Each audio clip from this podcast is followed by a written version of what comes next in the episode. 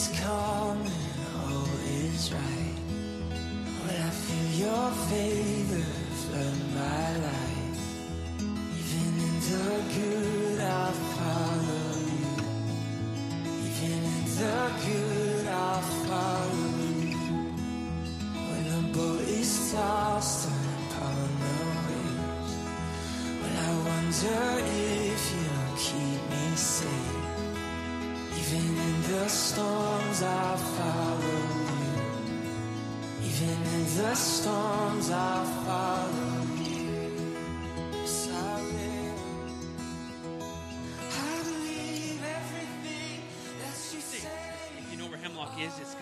down Lougheed toward uh, past Mission, toward Agassiz and all that. Right there's, uh, I think, a Harrison pub kind of thing. You turn left and you go into the bush kind of thing. Over there, it's fantastic fishing and fantastic snowboarding. But why I love it so much is that so many times I've gone and I've seen so many eagles. Sometimes I've seen 40 eagles on the way there and back. And I'm just like, yes, this is not a wasted trip. Fantastic connection. So, with this amazing, majestic eagle in your mind, I want to paint a picture a little bit. And imagine with me if there was a great, horrible oil spill off the shores near North Van, and the oils and the crude made its way over to Squamish area, where we know that there's a big gathering of eagles at least once a year. Thousands of eagles. One particular eagle, in its zeal to capture a, a gleaming reddish sockeye salmon, swooped too low, and his wings glazed the water and quickly became heavy laden with crude oil, causing his whole flight to be miscalculating. In his excitement of his catch, he banked left to land on a stalwart branch of a Douglas fir, but because of the burden of oil on his wings, he came too close, too fast, and he crashed right into that Douglas fir, breaking a wind, wing and then crashing to the ground. What are we to do with this haphazard and injured eagle? I have four suggestions. Number one, we should probably ignore the eagle and let the chips fall where they may. Don't get involved, stupid eagle. Number two, perhaps we should do the humane thing and put him out of his misery, beat him to a quick death. Number three, number three, number three, maybe we should scoop him up and put him in a cage back at home. And then maybe even bandage up his wound, but for his own safety and for the reputation of the other majestic eagles in the area, we should probably keep him tethered at home and leave him in a cage. Or number four, do we dare spend time on him? Do we dare spend money and nurse the poor thing back to health and then take yet another chance on sending him back out to fish to represent the great flock or the great convocation of eagles? Do we take that chance? Sometimes it's hard to know how to deal with failure.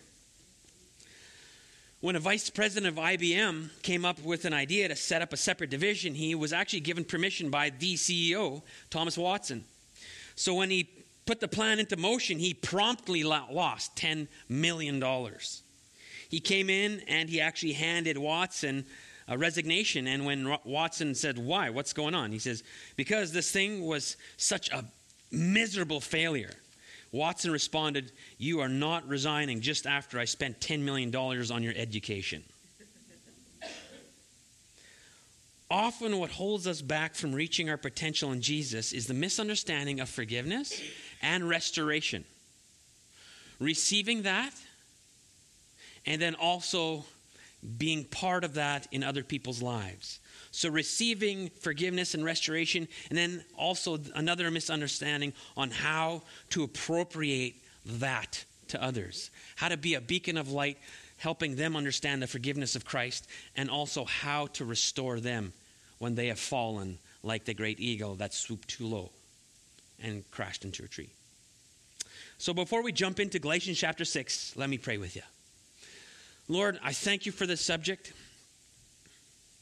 It's a subject that uh, we may not think about a ton, but we've all bumped into it because we've all bumped into our own rebellious behavior, or we've bumped into people that make us feel real awkward uh, because they've either left, their faith, left the church, or they have a really stinging attitude toward it, and we don't know how to deal with it.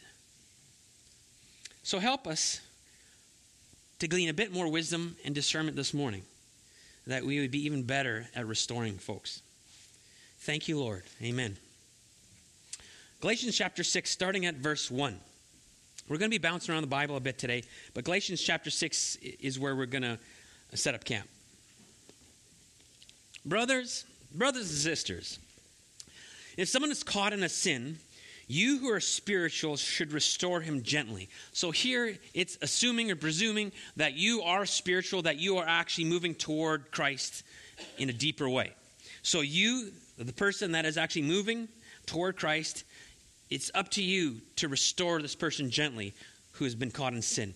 But watch out, watch yourself, or you may also be tempted. Carry each other's burdens, and in this way you'll be able to fulfill the law of Christ. If anyone thinks he is something when he's actually nothing, he deceives himself. So each one should test his own actions. Then he can take pride in himself without comparing himself to somebody else, for each one should carry his own load. So just within the first few verses, we see that you're supposed to carry each other's loads. But then at the end of these last verses, verse 5, it says, But be careful because you got to carry your own load. So, right there, it's kind of showing us that we're responsible, but it's also uh, almost admonishing us if you're one of those people that is constantly not taking responsibility for your own growth and you're always grabbing other people to help me, help me, help me, help me, help me, you also got to pay attention here and say you are responsible for your load in this. Verse 6 Anyone who receives instruction in the Word of God must uh, share all good things with his instructor. Don't be deceived, because God cannot be mocked. A man reaps what he sows. The one who sows to please his sinful nature, from that nature will reap destruction. And the one who sows to please the Spirit, from the Spirit will reap eternal life. This is interesting because it's your human nature and mine to sow all sorts of wild oats. I'm doing this, Steve does this, Steve does this. All of a sudden something goes wrong, and I'm going, God! But hold the bus you're the one that's been sowing the seed, but when it doesn't work out for you, you shake your fist at God. So, right here, it's telling us wait a second, if you're sowing that kind of seed, why are you surprised when harvest time comes and things are a mess? Or when you're sowing seeds to the Spirit, harvest time comes and there's a spiritual harvest. It's a great principle, very practical one. Let us not become weary in doing good, for at the proper time we will reap a harvest if we do not give up.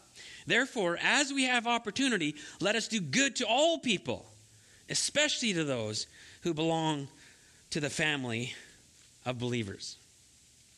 So, this is some juicy stuff in this passage for us this morning. And I want to leave you with a bit of an acrostic. And this is it. Here's the deal. What do you do when you're restoring people? Here's the deal D E A L. Number one, D is our desire or our goal is to restore an individual. Our desire needs to be to restore an individual. I think we're great at forgetting that. We've got to love people back to what Christ created them for in the first place not to teach them a lesson or to protect everybody else from someone that you think is a bit of a virus. So, what I'm saying is sometimes there's this awkward place where somebody that's been maybe even worshiping with us for years, all of a sudden they go off the deep end and their life is just shambles, and you're going, oh my.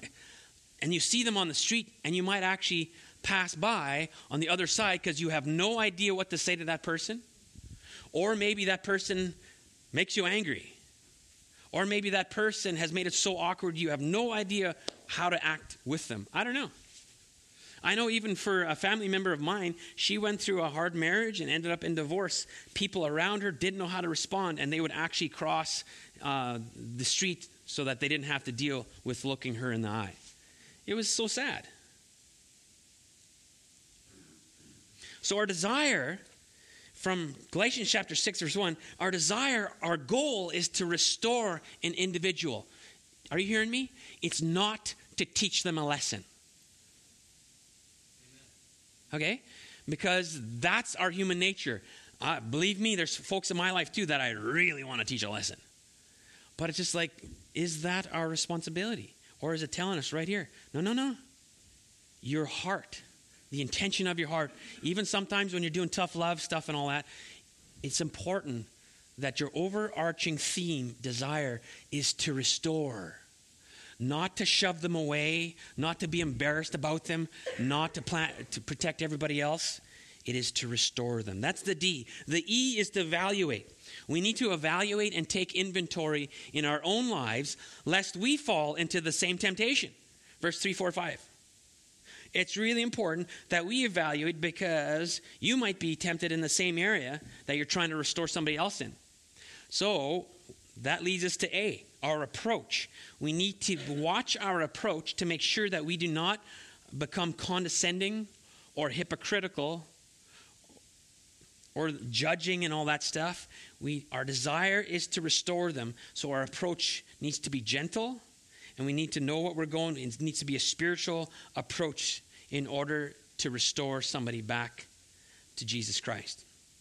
And lastly, the L is from our last um, from our last verse that we read today is to look for opportunities. God wants to use you to love others back to the kingdom or to look for opportunities to love on others to bring them back to a relationship with Jesus Christ.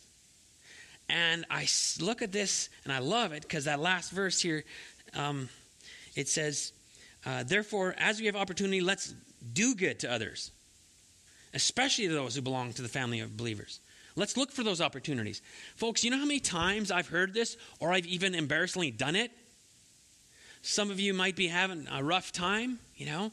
I might go to Ron and Ron might spill his beans and saying times are really tough and desperate or in despair, and I'll say, "Wow, Ron, I'm so sorry. Well, here's my phone number. Give me a call if if I can help."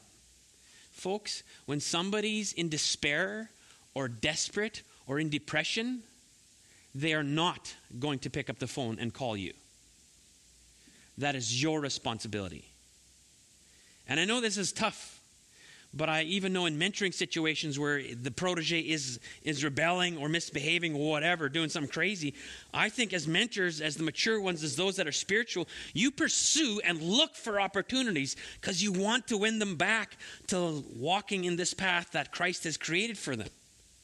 That's your desire not to teach them a lesson or further alienate them from what God has for them, but to bring them on back, to love on them.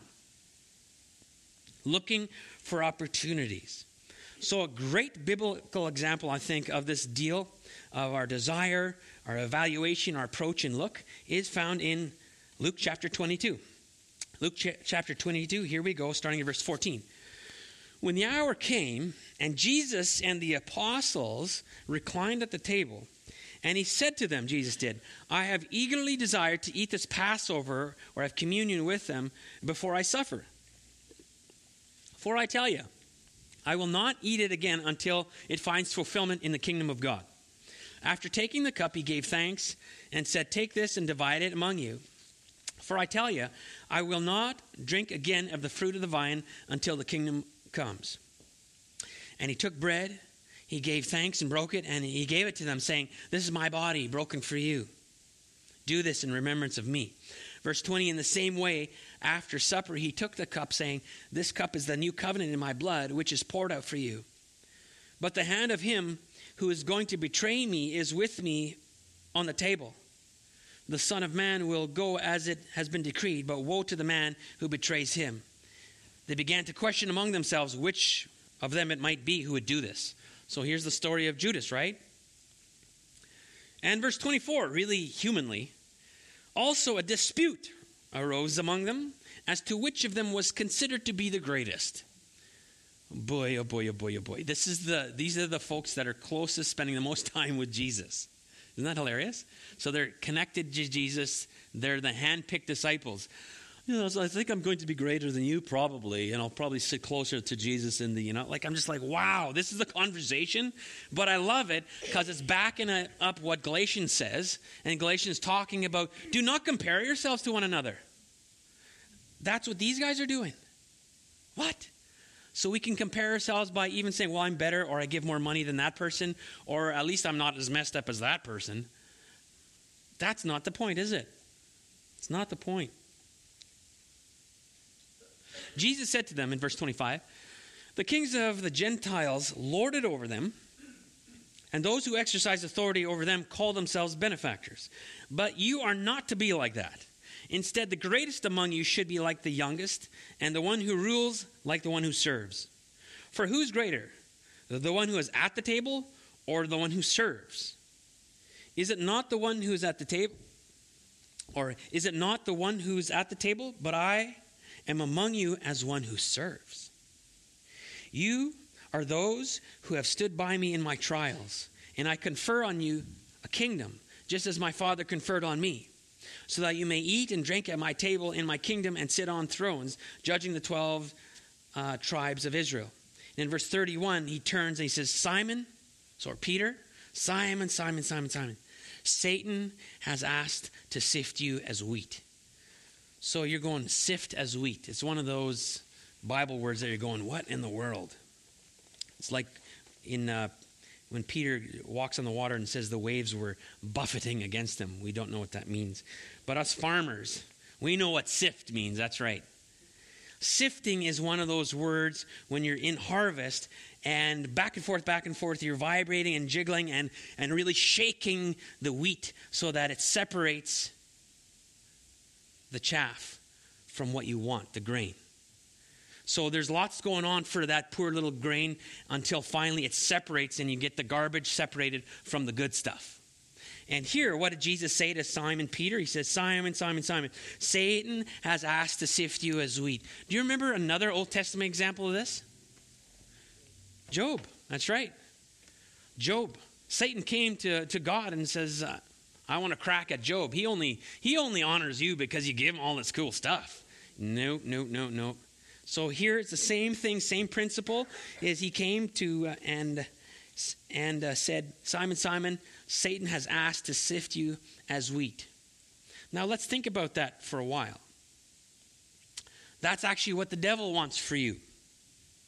The devil wants to sift you.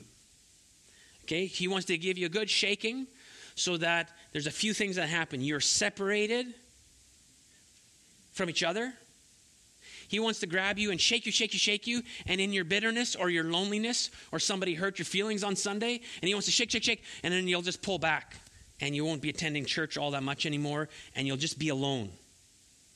He wants to get you alone. Think about that principle. That's even what a lion does when it comes to a herd of deer. Wants to just get one. I don't need them all, just one. One at a time. Same thing that the devil's into. One at a time.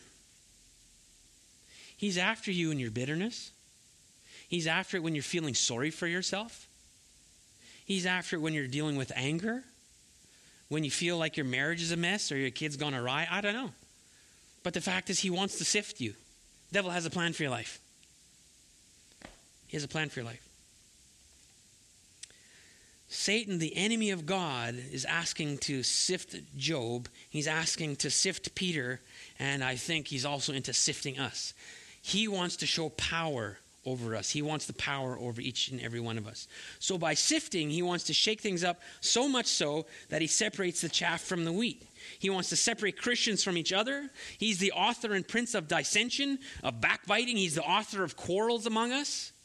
He wants to separate you from the flock by feeling alone, feeling sorry for yourself, making you think that everybody's against you. And when you walk out this morning, we're probably talking about you.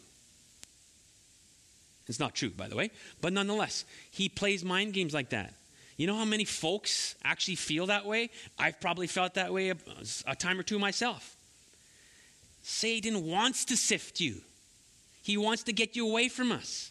He wants you to get away from God. He wants to be in your own head, thinking and making up stories that you'll believe that are putting others down and that you're no good for this whole congregation. He's into sifting you. He wants to have power over you.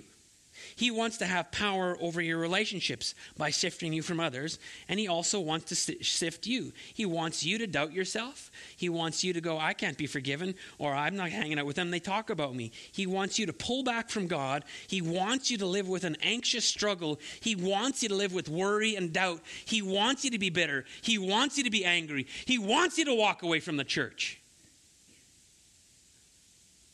That's his plan. Why? Because when you're consumed with selfishness, when you're consumed with powerful emotions of hurt, powerful emotions of bitterness, powerful emotions of anger, powerful emotions, period, and hey, emotions are real, I'm not dissing that, but when you're consumed by that, you're pretty much rendered useless in the kingdom of God. You're pretty much rendered an eagle that's trapped in a cage or an eagle that we got to put out of its misery or whatever. An eagle that's tethered, and it's great because the devil's going great. They're, they're useless. He might even have a little bit of a faith left, but he's not sharing it with anybody. I shut him up.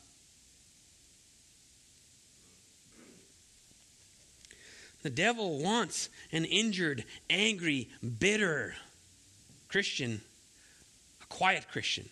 Keep it to yourself. That's what he wants. So, Hebrews 6 says this For our struggle is not against flesh and blood, but against rulers, against authorities, against the powers of this dark world, and against the spiritual forces of evil in the heavenly realms. Therefore, put on the full armor of God, so that when the day of evil comes, you may be able to stand your ground, and after you've done everything, to stand. Don't you think that sometimes the good old devil uses a sword when it comes to your emotions? That he's actually going for your mind? That he's going for your heart, that he's going even using through the actions of other people sitting in this room that might have hurt your feelings. Yeah. He won't, whatever he can use to sift you, he'll go for it. But guys, how many times from Hebrews here, how many times have we looked at the per, per, person lying beside us and right in bed there, our mate, and we treat them like they're the devil? Or do we treat them like they're at fault at all this thing, and we don't realize our struggle is not against flesh and blood. It's so easy to look at your kid who's rebelling and be angry with that kid. Maybe we should be, instead of angry, we should be angry with the devil fighting for a kid's soul.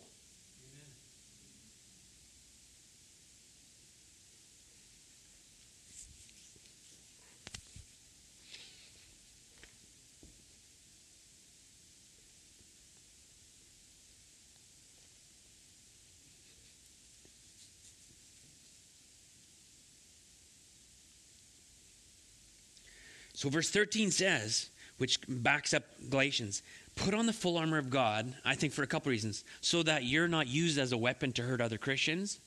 Secondly, so that you don't take those darts when another Christian, because sometimes we, we have huge expectations of Christians that they're never going to hurt us and all that stuff.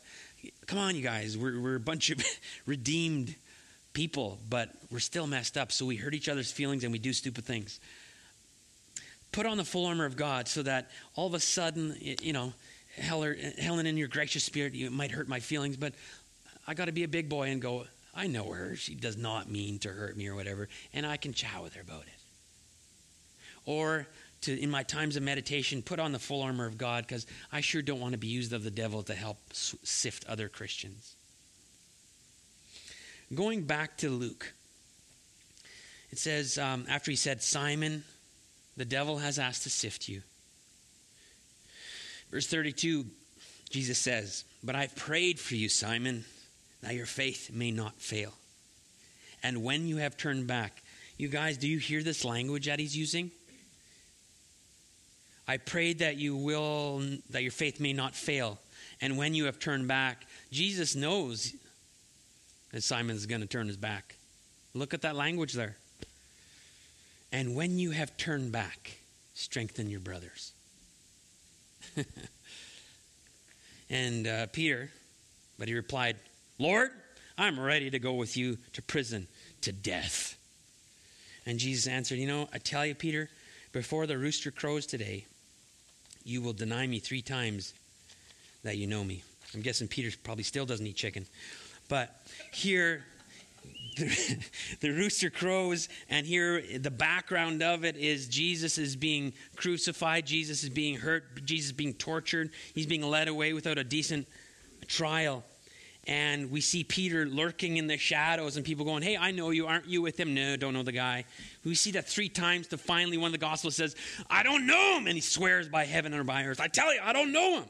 And then all of a sudden, there's this crowing of a rooster. And one of the Gospels even says there, there's an eye contact between him and Jesus. Oh. Can you imagine what Peter felt like? Do you think Peter wanted to go to church that day? Rooster crows, he sees the eyes of Jesus. Do you think that, you know what, I really need to go to church today and be encouraged by the other Christians? I almost guarantee you that there's no chance he would have darkened the church door that day because of his human nature. That kind of stuff, the devil wants to go, oh boy, you screwed up. Wow. If the other Christians in that church find out, wow. So you skip church that day. And the sifting begins. How did Peter feel? Obviously, you know that, that Jesus went on to be crucified, and Peter seemed to lose the wind out of his sails. His friend, his teacher, his mentor, his Messiah was dead. But Scripture goes on because we know that he rose from the grave. So afterward, Jesus appeared again to his disciples by the Sea of Galilee. It happened this way Simon Peter, Thomas, also known as Didymus, Nathanael from Cana in Galilee, the, the sons of Zebedee, and two other disciples were together. I'm going out to fish. Simon Peter told them, See, it's biblical to go fishing when you're a bit bumped. There you go. I'm going out to fish, Simon Peter told them. And they said, Well, we're going with you. So they went out and got in the boat, but that night they caught nothing. And early in the morning, Jesus stood in, on the shore, but the disciples did not recognize or realize that it was Jesus. And he called out to them, Hey, friends, haven't you caught any fish? I, I'm not sure what Jesus is doing here, but that's almost like a, a, cardinal rule being broken. Like if you see that there's guys are bummed and they got no fish, why would you draw attention to that? You know, fishermen, eh, if they have a bunch of fish, then the fishermen, you don't even have to say anything. They're pretty good at just, you know, check out my fish. But here, Jesus makes it all the more awkward. Friends, haven't you caught any fish? No. They answered. And then he sticks it to him. He says, Well, throw your net on the right side of the boat and you'll find some. Okay, I want you to picture that. Here, I am fishing, having no luck out of the left side of my boat. You come up in your boat, catching? No, I didn't. You? Yeah, oh yeah, sure. We got six in the boat. Now my mind's going, what are they using for bait?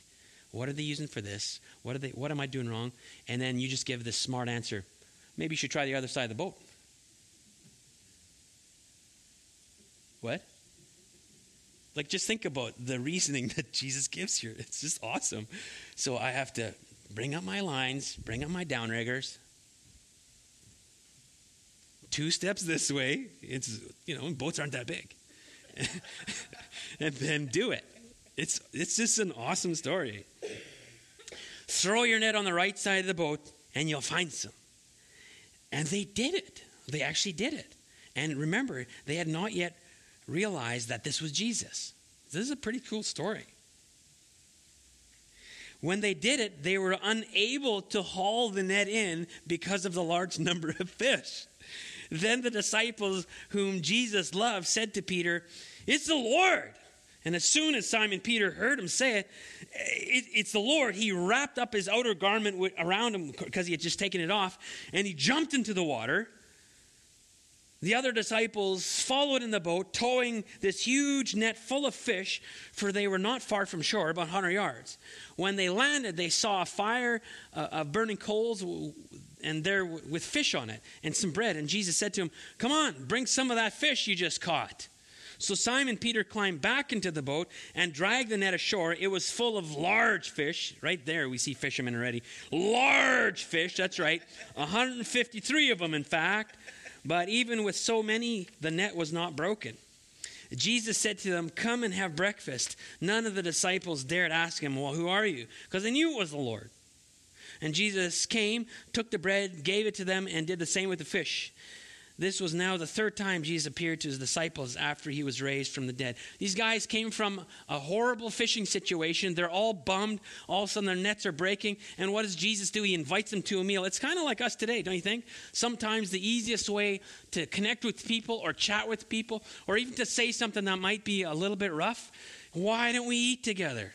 It worked back then, it still works today. Jesus says, Come on, you guys, got a fire going, got some bread, and bring some of that fish. So look at that. He's connecting with all of them. He's connecting, and there's something else percolating here. Because what happens after that? After they're eating, the tummies are feeling good. And actually, who was it that jumped out of the boat? Peter. So this is pretty cool. And he's uh, they're enjoying this meal. And when they finally finish eating, Jesus looks over and he sees Simon, Peter. He says, Hey, Simon, son of John, do you love me more than these? What's he talking about? Is he talking about the yummy, yummy fish and the great f- bread that they just part? Have you ever had fish over a fire outside? It's yummy. If it has not even been frozen yet, it's to die for, right? So, hey, maybe it's do you love me more than just having a full belly? Or maybe he's saying, do you love me more than your buddies, your fishing buddies? Whatever he might be talking about, he says, Do you love me more than these? And he says, Yes, Lord, you know that I love you. And Jesus said, Feed my lambs. Verse 16, again, Jesus said, Simon, son of John, do you love me? He answered, Yes, Lord, you know that I love you. Take care of my sheep. Third time, he said to him, Simon, son of John, do you love me? And Peter was hurt. There you go. Somebody's hurt in the church. He was hurt because Jesus asked him a third time, Do you love me? And he said, Lord, you know all things. You know that I love you. It's interesting that it, three times he denied him, and three times Jesus reinstated him.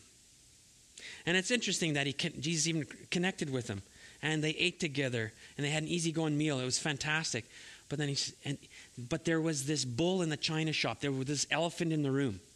And I don't know if Peter was like, "Oh, I hope he doesn't bring it up. I hope he forgets. I hope I hope I hope." I don't know. But after having this connection, Jesus turns, "Hey, Simon." It wasn't now, Simon, guys, gather around. Simon. Hey, Simon, you know, like uh, you can see that it wasn't this condescending, bitter, angry connection here. The way that Jesus went about it was just fabulous. We can learn from this.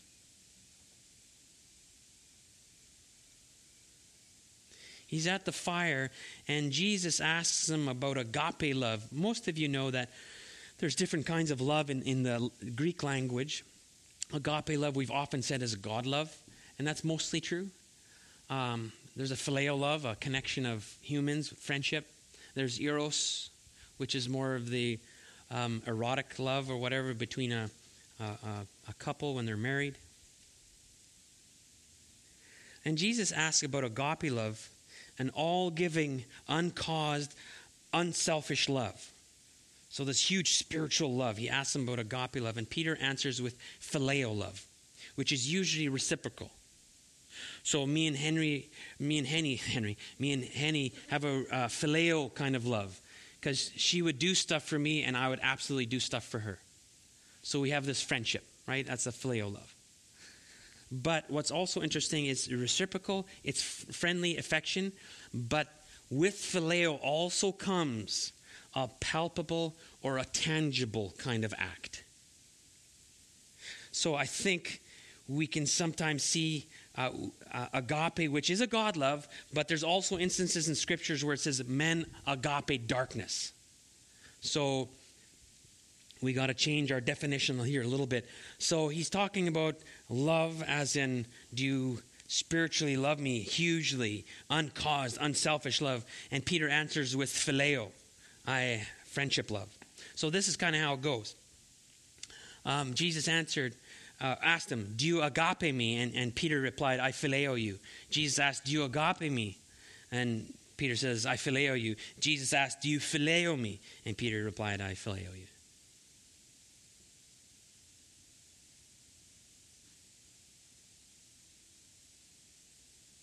So it seems to me that if it's true that phileo has, yes, this connection, but also has a palpable or a tangibility with it, then it's not just enough to say that we love one another and stay seated.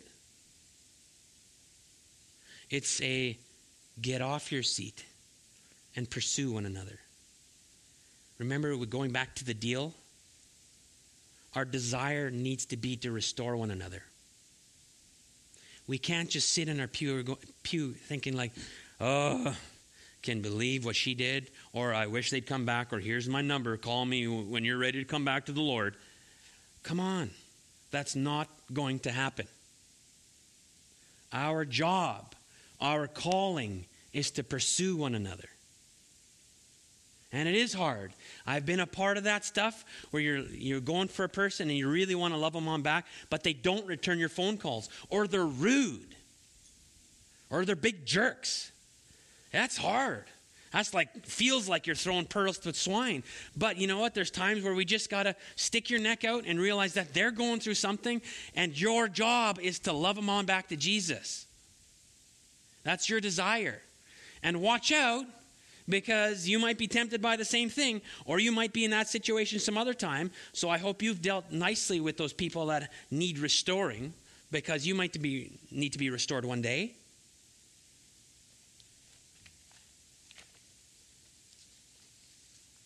Do you love me? He says. Feed my sheep. Show me. Love on people. Restore them. Restore them. Our desire, our goal is to restore an individual. We got to evaluate and take inventory of our own lives and our approach when we restore people, approach of love, seasoned with grace, with the goal of bringing them back, not burning a bridge and to pursue these individuals, looking for opportunities to connect with people again.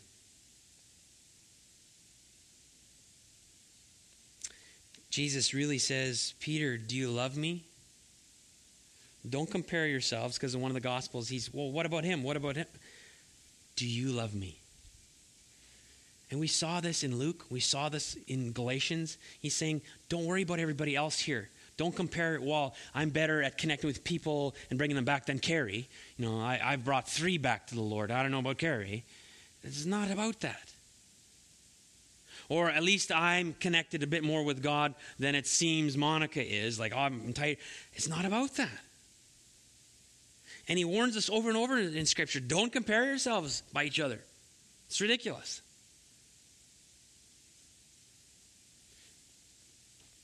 Jesus replied, Feed my lambs, tend my sheep.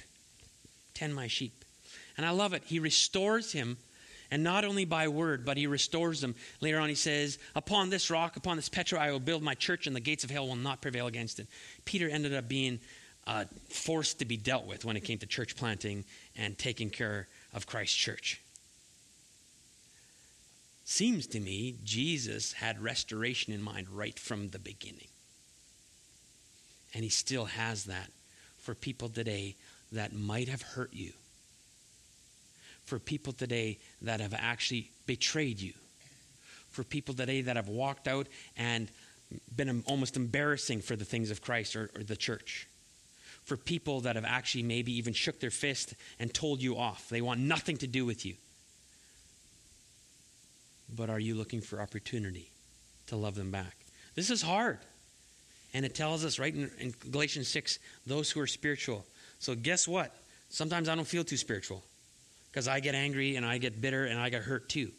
But those are real emotions, and bring those to Christ and be able to hopefully reach out and still look for those opportunities to, to, to touch those people that have walked away or have hurt your feelings.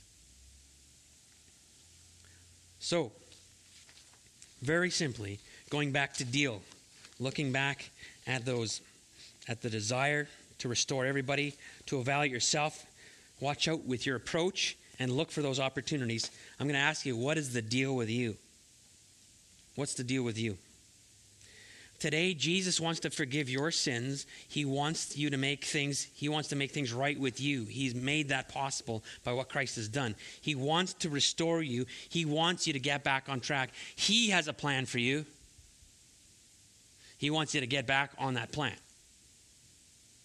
And lastly, God is crazy about his kids. Think about that. If you have kids, you know what this feels like. I'm crazy about my kids, but that can't even come close to the craziness that Christ has for his children. He loves his children. So I ask you this point blank Are you involved in restoring others? So are you involved in God's plan of restoring others? Or you are or are you actually being used of the devil to drag God's kids further away from him? Are you being used of God to restore people to fellowship, bring them back and love on them? Or are you actually being used of the devil to drag people away by, I told you so, I can't believe you, and burn that bridge? Which camp are you into today? Heavenly Father, I would ask that each one of us would evaluate this, and uh, I know even for my own life, there's folks that have really hurt me. Or there's times where I feel justified in, in being angry with someone. But Lord, you have provided an incredible opportunity for us to be forgiven and to get our lives on track and to be restored into fellowship with God Almighty.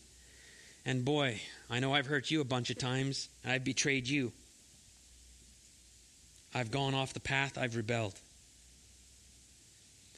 Heavenly Father, this morning I pray for my friends in here that if there is uh, a spirit of rebellion. If somebody is walking away from you this morning, I pray that today they would stop in their tracks and realize that you're crazy about them. And that we, the rest of us in here, want to be a part of that restoring plan. If today somebody is sitting in here and they're kind of stubborn because somebody has hurt them and they're feeling sorry for themselves or they're angry or bitter, I pray that they can give that to you today and the journey this week would be toward moving out to restore a wayward child of the Most High King. Lord, all of us need to be restored. All of us are in a restoring relationship with you. And I pray, Lord Jesus, that if some of us are not in that relationship yet, that today is the day that we would give our lives to you. Or, Lord, if we've been holding back from pursuing an opportunity to connect with somebody that's walked away from you. Lord, bring that, bring that, um, bring that name to mind right now, to our hearts, and may we be part of the plan to bring a child back to you, one of God's kids back to you, Lord. Thank you. Thank you for restoring us. In Christ's name we pray. Amen.